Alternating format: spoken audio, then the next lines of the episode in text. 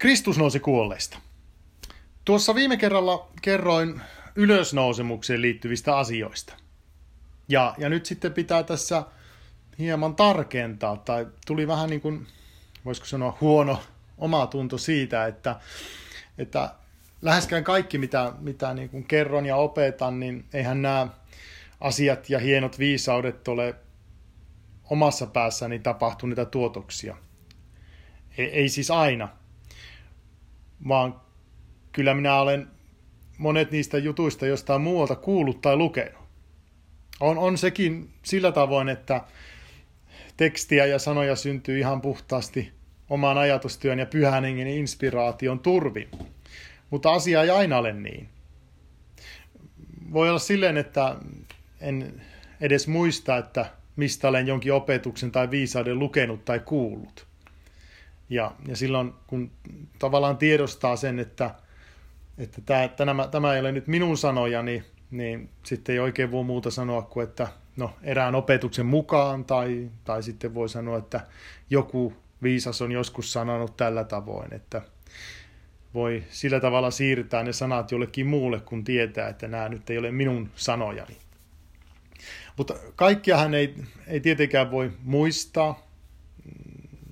Silloin kun sitä teologiaa opiskelin, niin kyllä siinä tuli kahlattua läpi tuhansia ja taas tuhansia sivuja. Ja plus sitten ne kirjat sitten, mitä on myöhemmin lueskellut. Ja sitten on vielä ne lukemattomat kirjat siellä hyllyssä. Nimenomaan siinä mielessä lukemattomat, että en ole vielä loppuun niitä lukenut.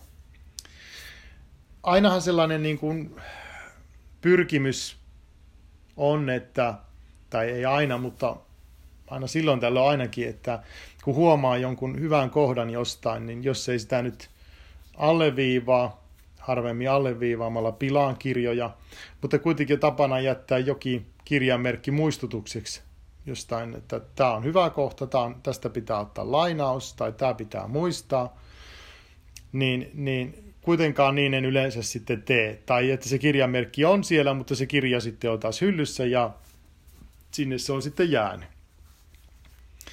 Ja, ja näin on sitten, että joku hyvä iskevä opetus, niin, niin en vaan sitten muista, että mistä olen sen kaapannut. Toki se on selvää, että jos ottaa jonkun suoran lainauksen, jonkun pitemmän pätkän, niin ei, ei sitä saisi niin omiin nimiin ottaa. Että ky, kyllä se pitäisi aina osata sanoa, että mistä se on otettu. Mutta ehkä te nyt ihmettelette taas sitä jo, että, että mihin suuntaan tämä podcast on oikein menossa, kun minä täällä jaarittelen, mitä sattuu. No, minä kerron ajattelin antaa muutaman niin kuin, lukuvinkin sellaisista kirjoista, joita kannattaa lukea. Mutta tämä ei ole nyt mikään niin kuin, äh, kirja-arvostelu virallinen tai sellainen myyntipuhe, josta mä saisin niin kuin, ulkopuolista rahoitusta, että kun ääneen tässä nyt mainostelen.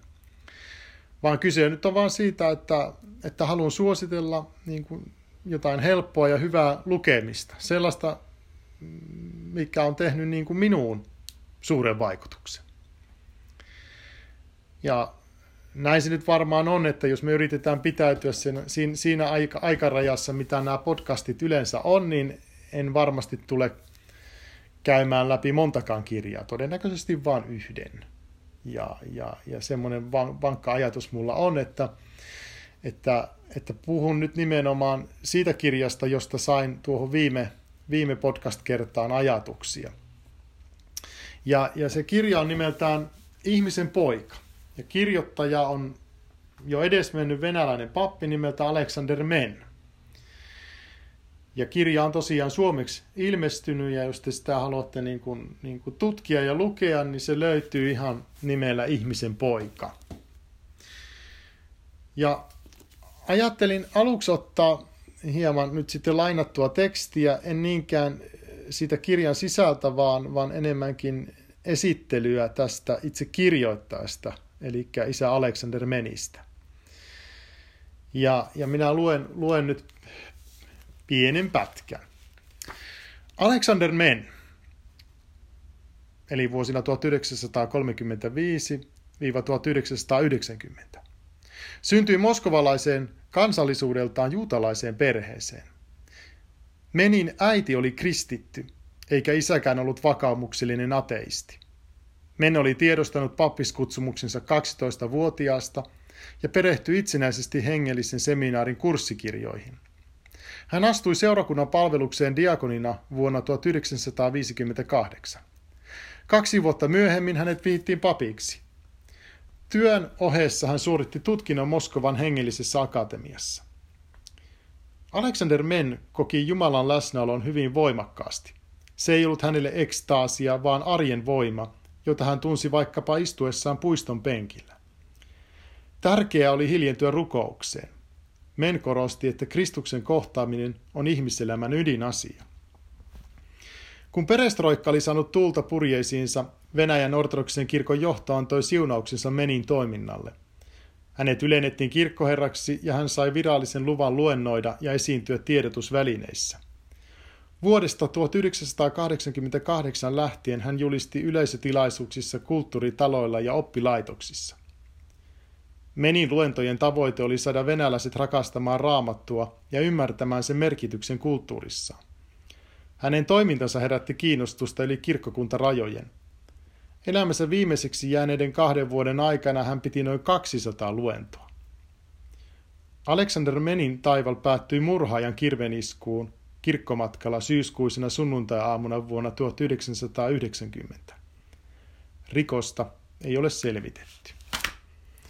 Näin siis tällainen esittely tästä isä Aleksanderista.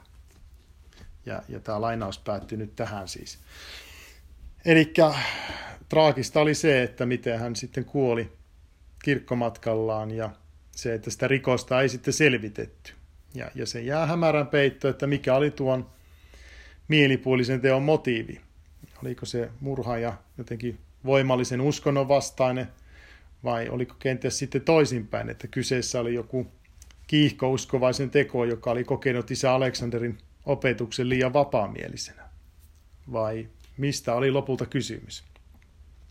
Mutta siis siihen, että, että mikä siinä kirjassa, tai to, hänhän kirjoitti paljon, mutta, mutta mikä tuossa kirjassa ihmisen poika sitten on sellaista, mikä teki minun vaikutuksen. No se on kirja, jossa kuvataan Kristuksen elämää. Ja, ja sitä voisi kutsua ehkä tietyllä tavalla elämänkertakirjaksi, jossa on hyvin elävästi kuvattu sen ajan kulttuuria ja, ja yhteiskunnallista tilannetta. Se on samanaikaisesti, voisi sanoa, eräänlainen kommentaari myöskin evankeliumista. Ja minun mielestä sitä kirjaa on helppo lukea ja opetukset jäi hyvin mieleen – no selvästi jäi hyvin mieleen, kun niitä vielä suurin piirtein niin kuin niiden pohjalta sitten on opettanut itsekin. Ja, ja on käyttänyt tätä kirjaa esimerkiksi kristinoppileireillä opetuksessa. On lainannut sitä kirjaa, mutta, mutta myöskin siis sillä tavoin, että, että kun leireillä papilla on yleensä tapana niin kuin iltarukousten jälkeen niin, niin, niin puhua jotain, joku tarina tai opetus tai jotain muita viisauksia, niin, niin on, on siinä tilanteessa myöskin joskus käyttänyt tätä, tätä kirjaa sitten. Toki, toki sitten leireillä luetaan ihan erikseen niin, niin kutsuttuja iltasatujakin. Ja niiden tarkoitus on tietysti se, että, että nämä nuoret ja lapset sitten nukahtaa helpommin. Ja, ja sen verran pitää nyt leirimuistoja kaivella tässä, että, että vanhaan hyvään aikaan, kun oli vielä puhelinluetteloita, niin niitä käytettiin myöskin sitten iltasatukirjana. Ja voitte uskoa, että kun, kun sitten sillä luetaan nimiä ja puhelinnumeroita niin kuin hyvin puuduttavalla tavalla läpi, niin kyllä siinä saavutetaan se toivottu tulos. Eli lapset ja nuoret todellakin nukahtivat. Ja, ja miksi on tärkeää, että ne nukahtaa? No, no tietysti sen takia, että ne ei mölise siellä, eivät palvota toisiaan tai lähde jonnekin yöjuoksulle, vaan, vaan että ne on, on tosiaan puudutettu sinne sitten hyvällä tavalla. Mutta tämän, palatakseni tähän kirjaan, niin, niin en siis lukenut sitä sillä mielellä, että, että kaikkien pitää mahdollisimman nopeasti nukahtaa, vaan se oli tällainen niin kuin papin tarinatuokio siinä iltarukousten päätteeksi vielä siellä leirikirkossa. Mutta, mutta käytin sitä sen takia, koska, koska se oli mun mielestä hyvää tekstiä ja, ja helposti ymmärrettävää. Ja, ja minä sain itse siihen niin kuin sitten tämän, tämän kirjan kautta niin semmoisen kiinnostuksen ja innostuksen niin kuin raam, raamatun kommentaareihin ja, ja sen ajan historiaan. Ja, ja se on varmasti lopulta myöskin vaikuttanut siihen, että, että tälläkin hetkellä minä pidän raamattu piiriä. Ja, ja, ja kyllä on niinkin, niinkin tota, kunnianhimoinen ajatus on, että, että saisin sen raamattupiirin materiaalin sitten niin siistiin kirjalliseen muotoon, että, että, että sen kehtaisi jopa sitten joskus julkaista. Ja itse olen, tai kutsun tätä silleen niin kuin projekti Markukseksi, koska tässä nyt keskityn siinä raamattupiirissä ja tässä materiaalissa niin nimenomaan Markuksen mukaiseen evankeliumiin. Siitä mä voin kertoa sitten joskus paljon enemmän myöhemmin. Ja, ja toki varmaan sitten tämä isä Alexander meni opetus oli myöskin sellaista, että anta, tai se antoi minun sellaisenkin, tai teki sellaisen vaikutuksen, että, että, että minäkin haluaisin niin opettaa yksinkertaisesti ja selväsanaisesti ja kiinnostavasti. Ja se on, on, on tuo kirja ja, ja toki sitten niin kuin hän on kirjoittanut muitakin kirjoja, tuohon ihmisen poikakirjaan on, on jatko-osa olemassa, minkä nimi on Apostolit. Mutta mut joka tapauksessa niin, niin kuin näitä kirjoja voin suositella niin kuin siinäkin mielessä, että ne antaa toisenlaisen lähestymistavan niin kuin tutkia Kristuksen maanpäällistä työtä ja, ja evankeliumin opetusta. Ja, ja siinä se tyyli on, on niin kuin mielenkiintoinen, kaunis. Ja, ja se tosiaan taustottaa sitä, että miten ne ihmiset siihen aikaan eli ja, ja, ja mikä oli se, se tilanne siellä, se historiallinen ja poliittinenkin tilanne siihen aikaan. Koska eihän evankeliumi itsessään tämmöisiä taustoja meille selitä, mutta kun me, kun me opitaan tietämään ne, niin me ymmärretään myöskin tiettyjä evankeliumin opetuksia ja, ja tapahtumia aivan uudella tavalla.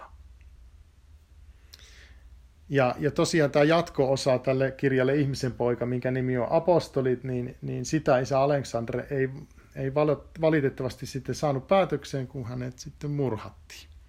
Mutta siitä huolimatta sekin kirja on, on julkaistu ja se on ihan kirjan kokoinen, se ei ole mikään pieni vihkonen, että, että kannattaa siihenkin tutustua.